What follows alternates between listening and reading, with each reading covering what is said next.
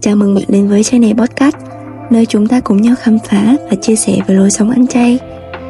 Channel podcast hứa hẹn sẽ đem đến cho bạn nhiều thông tin và góc nhìn mới Để bắt đầu hành trình ăn chay lành mạnh, hạnh phúc. Nếu bạn là một người đang có ý định ăn chay Hay yêu thích các món ăn có nguồn gốc từ thực vật. Mình tin rằng đây sẽ là nơi dành cho bạn. Mình là Quỳnh Trang. Người sẽ đồng hành cùng bạn trong hành trình này.